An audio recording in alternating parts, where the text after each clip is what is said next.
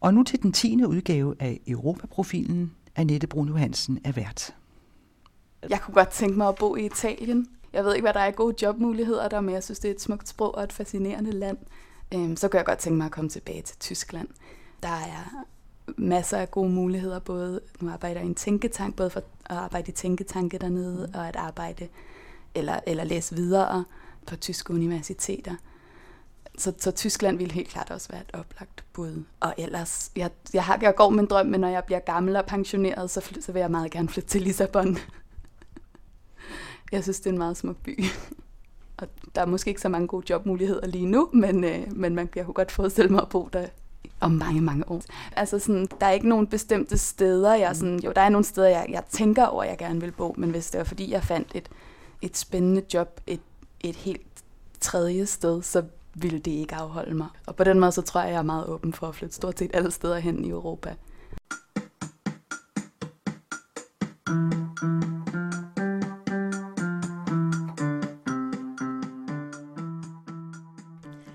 Valget til Europaparlamentet er nu overstået. Stadig mangler der at blive sat navn på nogle vigtige poster, men i en dansk sammenhæng blev valget en stor sejr for Dansk Folkeparti og Morten Messerschmidt, som har trukket fire ud af 13 danske mandater med sig til parlamentet. I dagene efter den 25. maj konstaterede flere avisers lederskribenter, at det nu er tid til eftertanke. Hvorfor den store opbakning til Dansk Folkeparti og til andre EU-skeptiske partier i hele Europa. Berlingske Tidene kaldte valget for et tankevækkende protestvalg mod EU's overdrevne indblanding, og Jyllandsposten skrev, at Dansk Folkeparti endnu en gang har ramt et politisk tema, som appellerer til mange vælgere efter den økonomiske krise. Velkommen til 10. udgave af Europaprofilen. Udsendelsesrækken støttes af Europanævnet, og mit navn er Annette Brun Johansen. Asger Bavnsbak Jensen, tidligere landsformand for det radikale Venstre og undervisningsdirektør i Undervisningsministeriet, forsøgte sig med en forklaring på den markante fremgang for de nationalistiske partier i Europa. Vi er vidne til det stærkeste folkelige oprør siden ungdomsoprøret i 60'erne. Hele vejen rundt er der tale om demokratiets kamp mod økonomisk magtkoncentration og folkets kamp mod partier, der ikke forstår dem.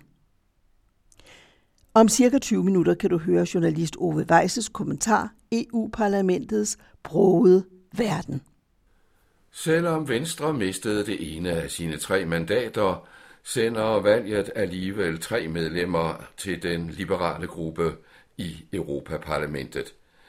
Ironisk nok er det Socialdemokraterne og SF, som i valgforbund med Radikale Venstre hiver Morten Helve Petersen i land på det yderste af de 13 danske mandater. Han vil som sine forgængere før valget i 2009, hvor de radikale mistede deres repræsentation i parlamentet, en gang var det Lone Dybkær, senere daværende radikale Anders Samuelsen, Morten Helve vil tilslutte sig alliancen af liberale og demokrater for Europa, som gruppens fulde navn lyder. At et dansk regeringsparti er i gruppe med landets ledende oppositionsparti, illustrerer blot EU-parlamentets brogede verden. Om cirka 20 minutter.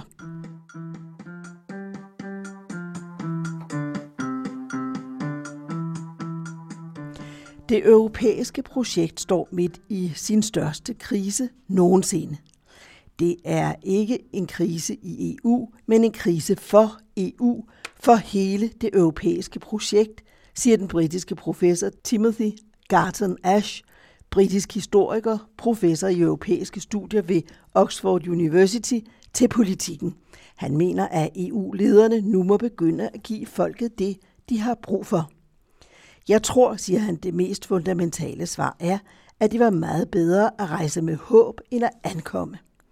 Alle vores forskellige europæiske erfaringer handlede om at være et dårligt sted i fortiden og at have ønsket om at komme et bedre sted hen, og det sted var Europa.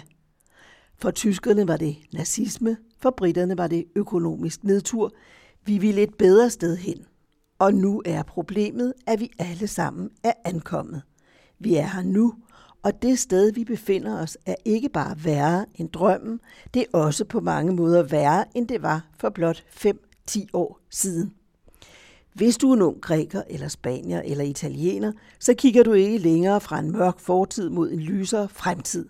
Du ser tilbage på en lys fortid mod en mørk fremtid. For 10 år siden havde vi et toppunkt for det europæiske projekt, hvor det syntes, som om vi blev mere og mere lige og frie og rige. Hvis man tog til Athen eller Madrid eller Prag, fik man en klar følelse af, at man var på den samme rejse som tyskerne eller danskerne. Det var en god rejse. Nu er den følelse væk, siger altså Timothy Garton Ash. Ikke desto mindre er der unge, der ser Europa som et eventyr, som Pil Berner Strandgaard for eksempel, projektleder i Tænketanken Sevilla. I stedet for, at mit liv foregår inden for, øh, for en grænse, der hedder Danmark, jamen så tænker jeg på, på Europa som et åbent land for mig. Så når jeg tænker uddannelse, når jeg tænker, hvad for en job jeg gerne vil have, så tænker jeg på Europa som en samlet sådan plads for muligheder, og ikke kun Danmark eller kun København, hvor jeg bor. Er det så muligheder, du, øh, du benytter dig af? Det er det, ja. I høj grad. Ja, både uddannelse, men også andre øh, grunde til at bo i udlandet. Jeg har, jeg har boet i tre andre EU-lande indtil videre. Øh, det, det er sådan det konkrete, jeg allerede har gjort, men når jeg har tænkt på, hvor vil jeg gerne arbejde, jamen, så har jeg tænkt på Tyskland i lige så høj grad, som jeg har tænkt på at skulle arbejde i, i Danmark. Og jeg kan nok nærmere forestille mig at flytte til mange andre EU-lande, end jeg kan at flytte til Odense for at arbejde, for eksempel. Det virker mere oplagt for mig. Hvordan kan det være? Jeg tror, både fordi, at jeg ved, at det er muligt, øhm, og fordi der er så mange spændende og interessante muligheder ude i resten af EU. Og så, altså, så er hovedstederne af de store byer, de findes jo også i resten af Europa. Altså Danmark har ikke så mange store byer, trods alt. Men så er det også nok også, fordi der er noget eksotisk i det, at selvom det ved jeg ikke, Frankfurt måske ikke virker som den mest eksotiske by, så er det jo stadig mere eksotisk end at flytte til Odense. Og på den måde, så ligger der også et eventyr i det på en måde. Du sagde, du havde opholdt dig i tre europæiske lande. Hvad er det, hvad er det for lande? Var Tyskland et af dem? Tyskland var et af dem, ja. Mm. Jeg har boet i, øh, i, i Potsdam og Berlin, øh, hvor jeg var på Erasmus som en udveksling, som en del af mit, øh, mit studie. Så har jeg boet i Madrid, hvor jeg var au pair og lært spansk. Og så har jeg taget min, øh, min kandidatuddannelse, tog jeg i Tallinn i Estland. Så har du også et sammenligningsgrundlag, altså hvordan adskilte livet i de, de tre forskellige byer sig fra hinanden? Ja, på den ene side og på den anden side, for det er jo der, hvor jeg tror, at det er nemt for sådan nogen som mig med en høj uddannelse og masser af ressourcer at være borger i Europa, at jeg har stort set de samme muligheder alle steder. Men man møder nogle befolkninger, der, dem, der, dem der egentlig bor der, de har meget forskellige muligheder i Tyskland, i Madrid og i på landet i Estland, hvor der stadig er rigtig mange fattige mennesker. Men, men for mig har det jo ikke været de store ændringer i virkeligheden. Altså der er selvfølgelig noget kultur og sprog og mad og sådan nogle ting, så der er masser, der er masser af oplevelser på den måde, men jeg tror måske også, det er derfor, det er så let for sådan nogen som mig, at, at flytte rundt. Det er fordi, at vores liv ligner, hende, eller, ja, ligner hinanden lige meget, hvor i hvilken stor by vi bor i Europa. Fordi du tilhører en tilsyneladende, eller i hvert fald indtil videre, en privilegeret gruppe ja. af unge mennesker, som både behersker sprog og som øh, også kan, kan finde ud af at flytte og flytte sig. Ja, og det, det er nok nu med, med, med gåseøjne om ordet elite, så er det jo, når man har taget en lang videregående uddannelse, lært nogle sprog, og har brugt de muligheder, som, man, som EU giver, jamen så, bliver det jo, så er det jo bare meget nemt i virkeligheden at flytte, øh, flytte til udlandet og finde altså uddannelse eller finde også i nogen grad arbejde. Øhm, så, for, så, så, for mig er det, er, det, er det nemt at gøre, og for mig betyder det også, at livet ligner hinanden ret meget. For det er de samme typer venner, man har. Det er, de samme, det er ikke den samme indkomst, men det er den samme øh, købekraft, man har som regel, når man er rundt i, øh, i det meste af Europa. Øhm, nogle gange er det jo meget bedre, end man har i København, så man kan leve et endnu bedre øh, liv. Jeg tror, at fordi jeg har de muligheder, jeg har i kraft af uddannelsesniveau osv., så, videre, så kan jeg bruge EU som min legeplads, men det er ikke alle, alle grupper i samfundet, der har de muligheder på samme måde i hvert fald.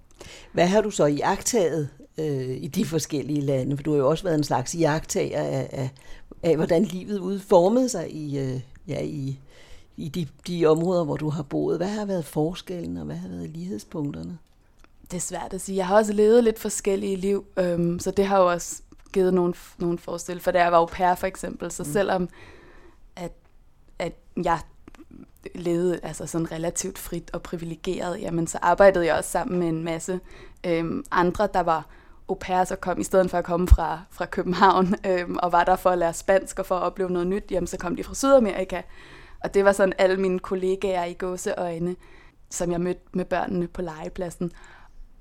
Der er der jo nogle kæmpe store forskelle, for der er det alle de sociale problemer, som Sydamerika oplever, og som gør, at immigranter tager til Spanien for at arbejde illegalt øh, til meget, meget lave lønninger, uden at kunne tage hjem.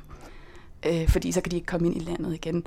Så der, altså, det var en spe- speciel social gruppe, jeg også oplevede der. Men... Hvad med Tallinn? Ja, Tallinn, det, det var en speciel oplevelse. Det, det kommer jeg nok, altså jeg kan nok mest se det i sådan et meget politisk lys, fordi de unge i Tallinn, de vil meget gerne være en del af Skandinavien. De oplever sig som en del af Skandinavien. De har hele deres barndom, også mens de boede i, i sovjettiden, kunne se finsk fjernsyn, og har derfor i høj grad fået sådan skandinavisk kultur ind under huden. Og det er idealet. Det er det, man gerne vil være. Så på den måde er deres idealer og deres livssyn ikke så langt fra vores, og de har selv sådan et billede af, at de sikkert, udlændinge sikkert synes, de er meget kolde og indelukkede mennesker, men øh, det er de ikke mere end københavner er, synes jeg i hvert fald ikke dem, jeg oplevede. Men der er selvfølgelig også en utrolig fattigdom der. Og der er nogle kæmpe sociale problemer, som man meget hurtigt oplever i forhold til, at der er en stor russisk mindretalsbefolkning, som ikke er særlig populær efter Sovjet. Det er nok især nogle af de der politiske ting, man kommer, eller jeg kommer i hvert fald til at, øh, at observere, når jeg er i sådan et land som det. Men de, altså, de unge mennesker, jeg kendte, var, kunne jeg lige så godt have mødt i København. Måske bortset fra, at de var en lille smule mere aktive.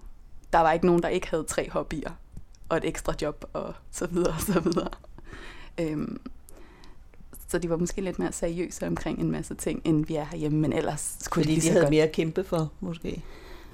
Måske, og så har, ligger der også en meget sådan, øhm, en meget liberalistisk kultur, mm. hvor man, øh, man er sin egen lykkes smed.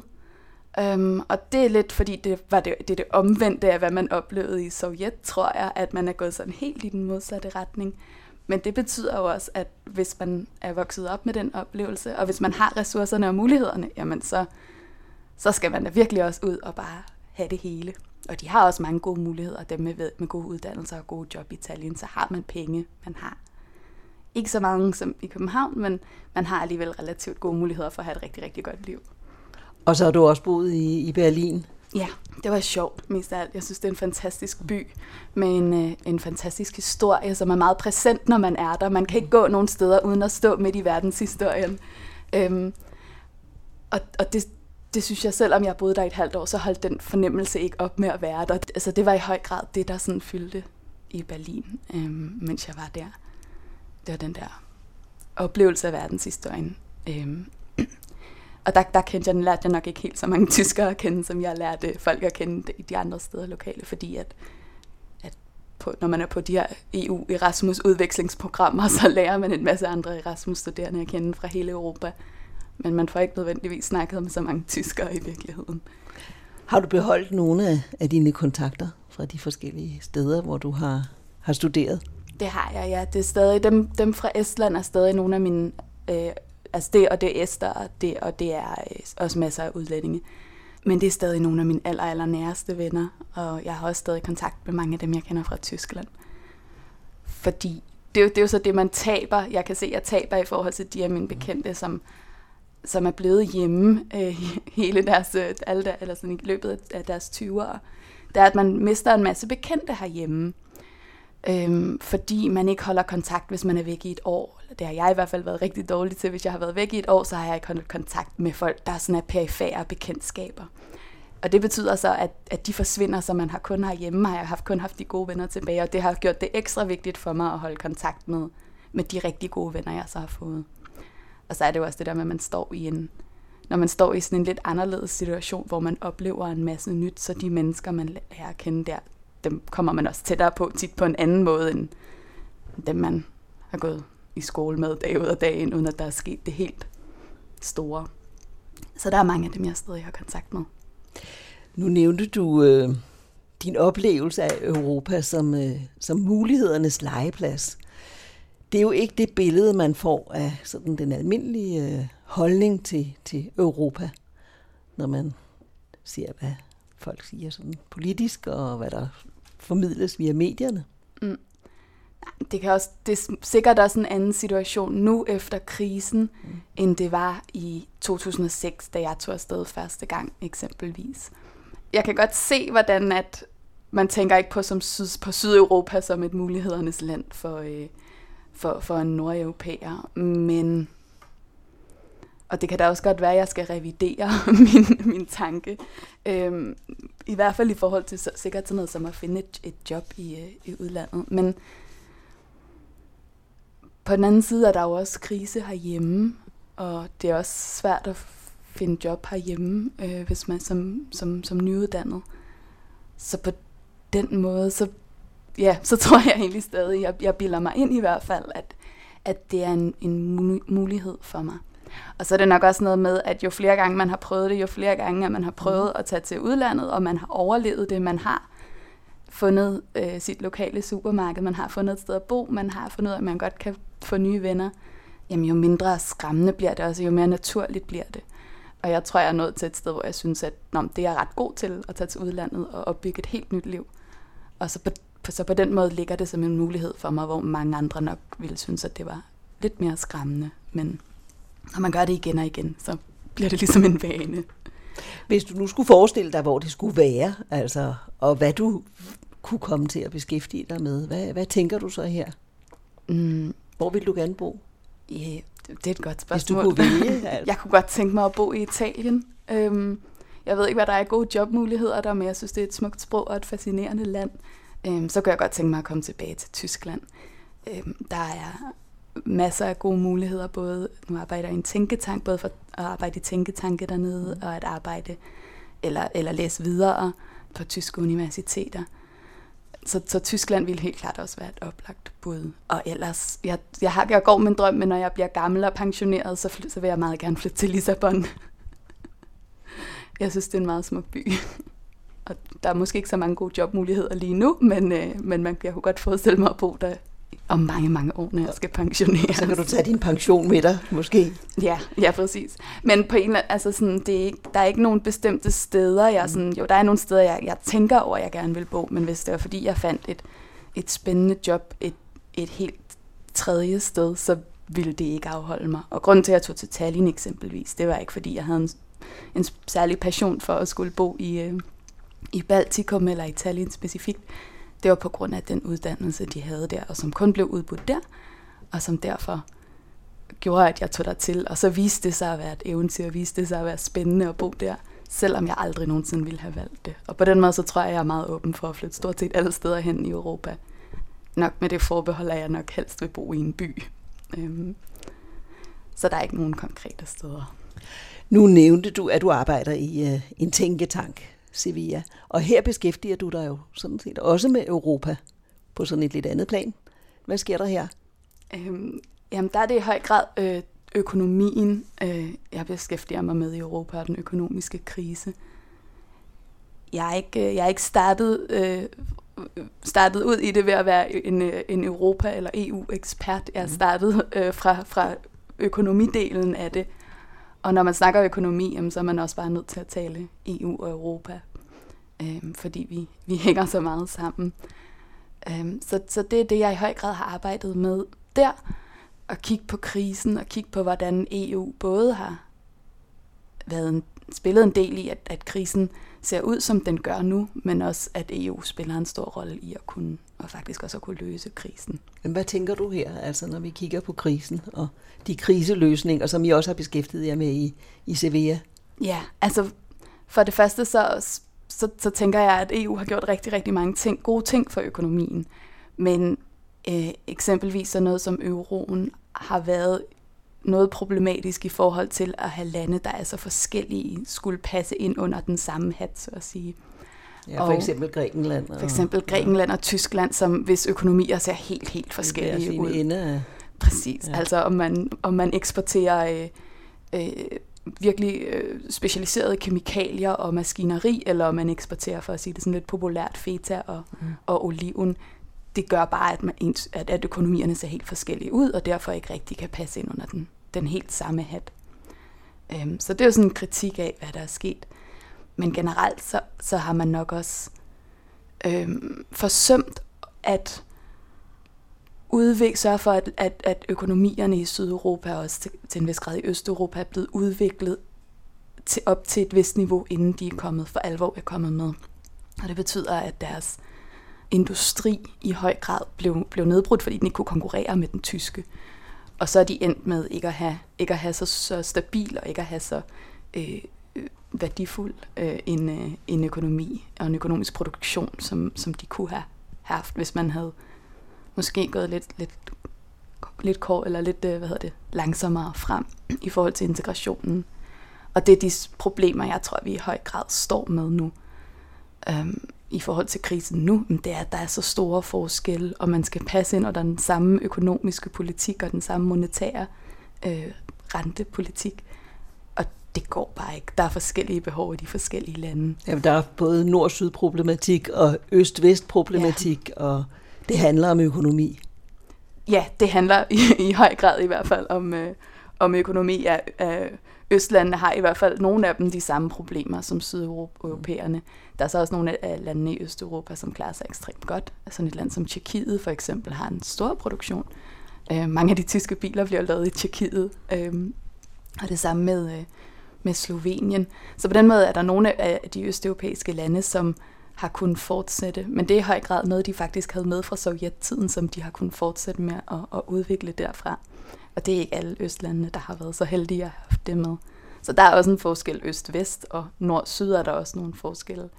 Men i stedet for at snakke om voldsomme store kulturelle forskelle, som, som nogen i hvert fald også gerne vil have med ind i diskussionen, jamen, så handler det altså også om, hvordan er økonomien sat sammen, hvordan ser den ud.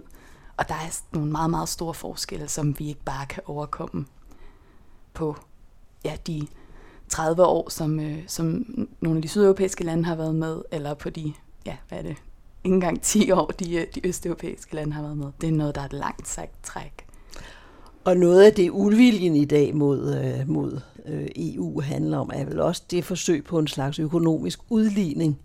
Altså at de rige lande skal betale til, til de fattigere EU-lande. Og her møder man jo så modvilje.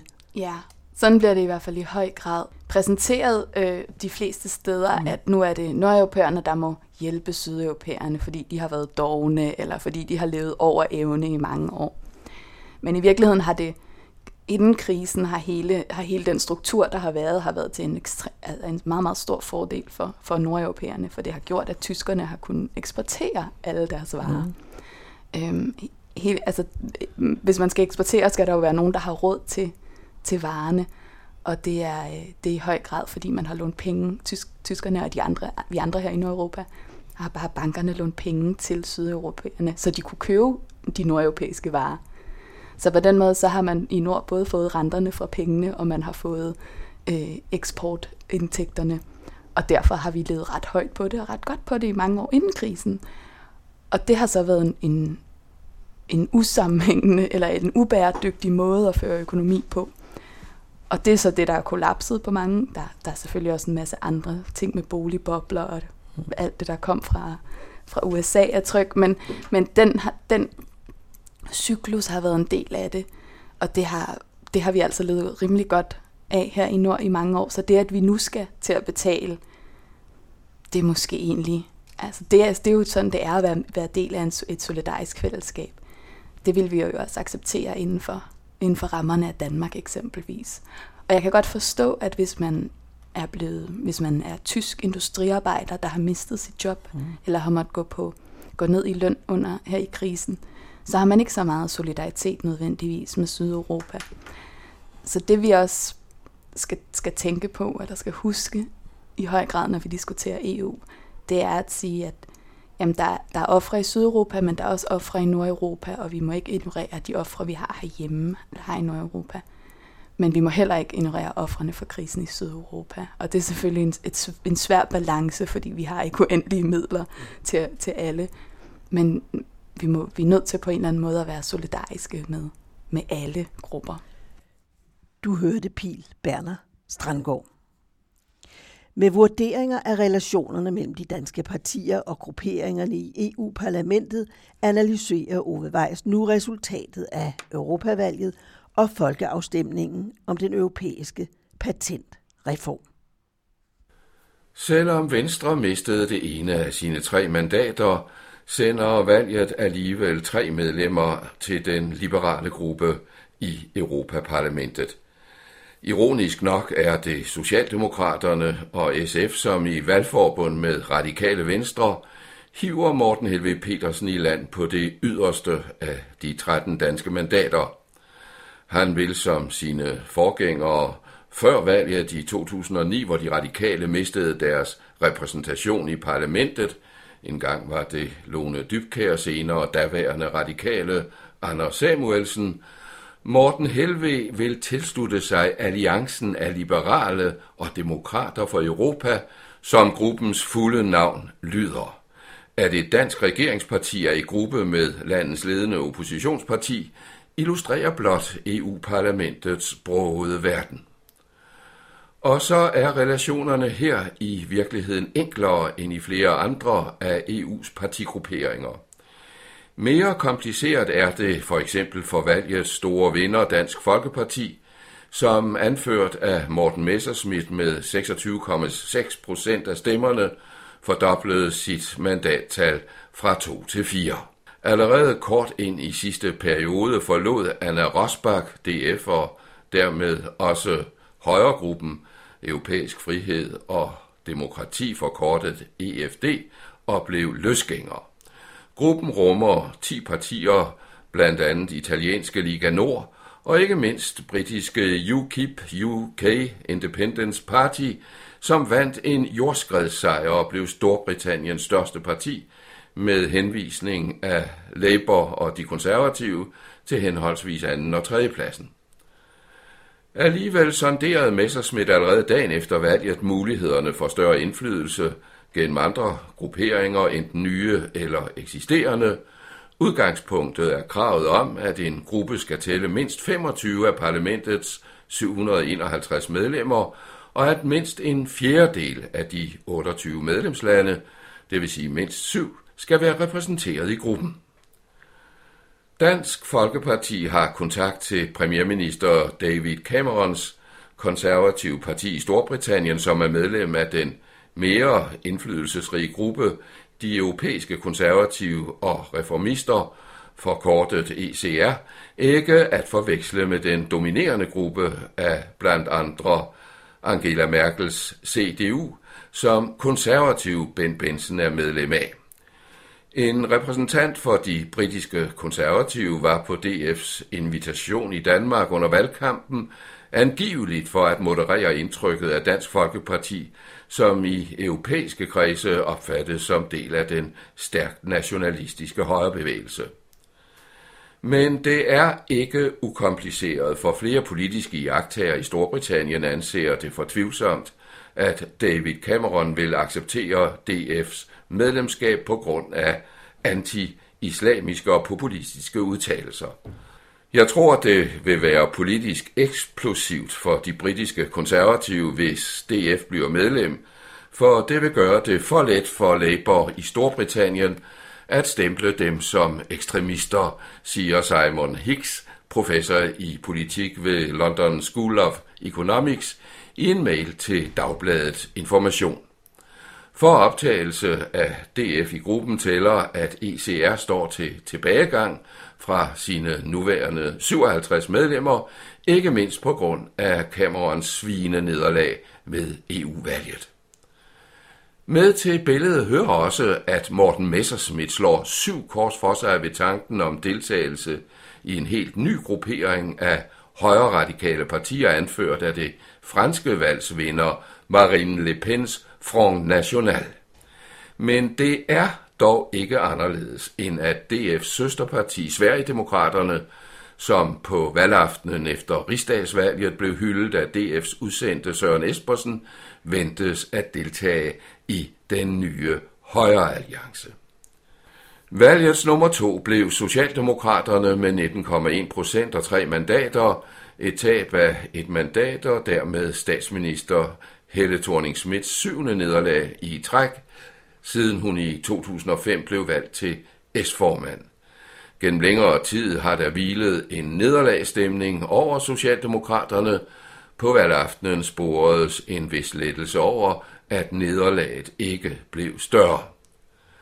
Som plaster på såret var der i den forsamling glæde over, at den europæiske gruppe af socialdemokrater gik lidt frem til 189 medlemmer, og dermed fra sin anden plads er tæt på at bide de kristelige demokraters gruppe i haserne. Merkels europæiske allierede fik 214 mandater efter tab af et lille halvt hundrede. Men med højrebevægelsens fremmars ventes det, at de tre største grupperinger i EU-parlamentet, kristelige demokrater, socialdemokraterne og de liberale, vil samarbejde tæt i et bekvemt flertal. thorning Schmidt lagde sin takketale til partifælderne vægt på, at enhedspatentet og den europæiske patentdomstol blev vedtaget ved den samtidige folkeafstemning med næsten to tredjedele af de afgivende stemmer, i øvrigt en bemærkelsesværdig kontrast til rekordvalget for Dansk Folkeparti, som netop havde anbefalet et nej til patentreformen.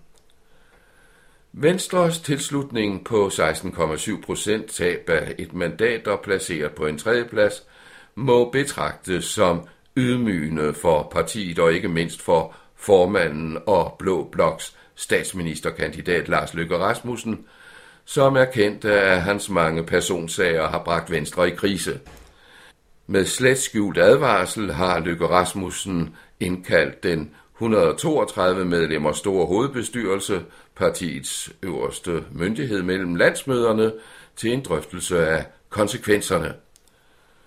Socialistisk Folkeparti fik med 10,9 procent et overraskende godt valg på baggrund af partiets sammenbrud for få måneder siden. Spidskandidat Margrethe Augen genvandt sit mandat og kan fortsætte i parlamentets grønne gruppe, men det kan ikke udelukkes, at hun og hendes parti vil blive afkrævet dokumentation for de midler, der er anvendt i hendes valgkamp. EU-nævnet, som fordeler offentlige midler, har tildelt SF 2,9 millioner kroner til oplysningsvirksomhed med utryggelig understregning af, at bevillingerne er til oplysning og ikke må anvendes til valgkampagner. I Augens tilfælde kræver det et godt defensorat. Gennem flere år er den tidligere partileder Bent Benson i konservativ kredse med en vis overbærenhed omtalt som Mr. 10 procent, refererende til det konservative partis gode tider med 16 til 18 procent. Med en tilslutning på 9,2 levede Benson næsten op til sit tilnavn, men fremkaldte denne gang sprudlende begejstring i partiet, hvis meningsmålinger kredser omkring det halve med jævnlige afstikkere til spærregrænsen. Unge Rina Ronja Kari fra Folkebevægelsen mod EU sikrede sit eget mandat efter i nogen tid at have været suppleant i parlamentet for enhedslistens Søren Søndergaard. Jeg er stolt af resultatet, sagde hun uden at kommentere, at EU modvilje nu for alvor er rykket til højre, og at der er løbet mange mandater i stranden, siden EU-modstanden blev borget af både Folkebevægelsen og Junibevægelsen.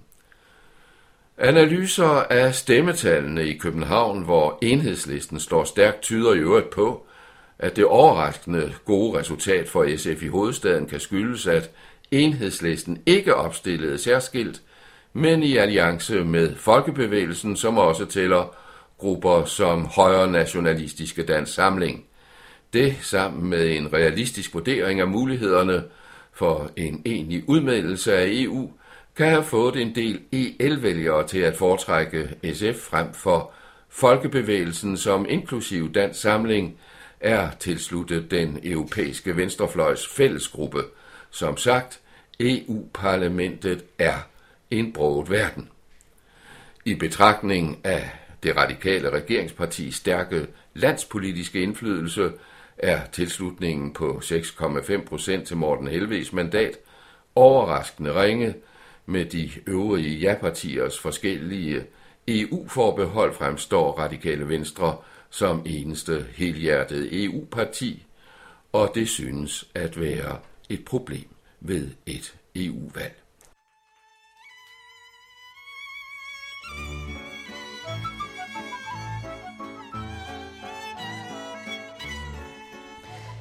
Du hørte journalist og politisk kommentator Ove Weiss.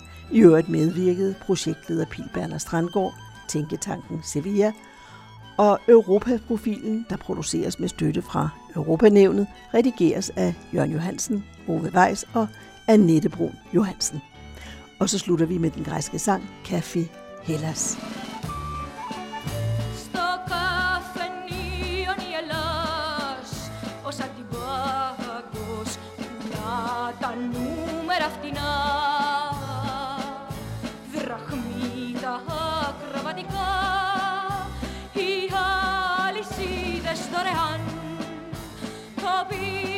θανάτου δυο δραχμές το πίδημα θανάτου δυο δραχμές χωρίς σκηνιά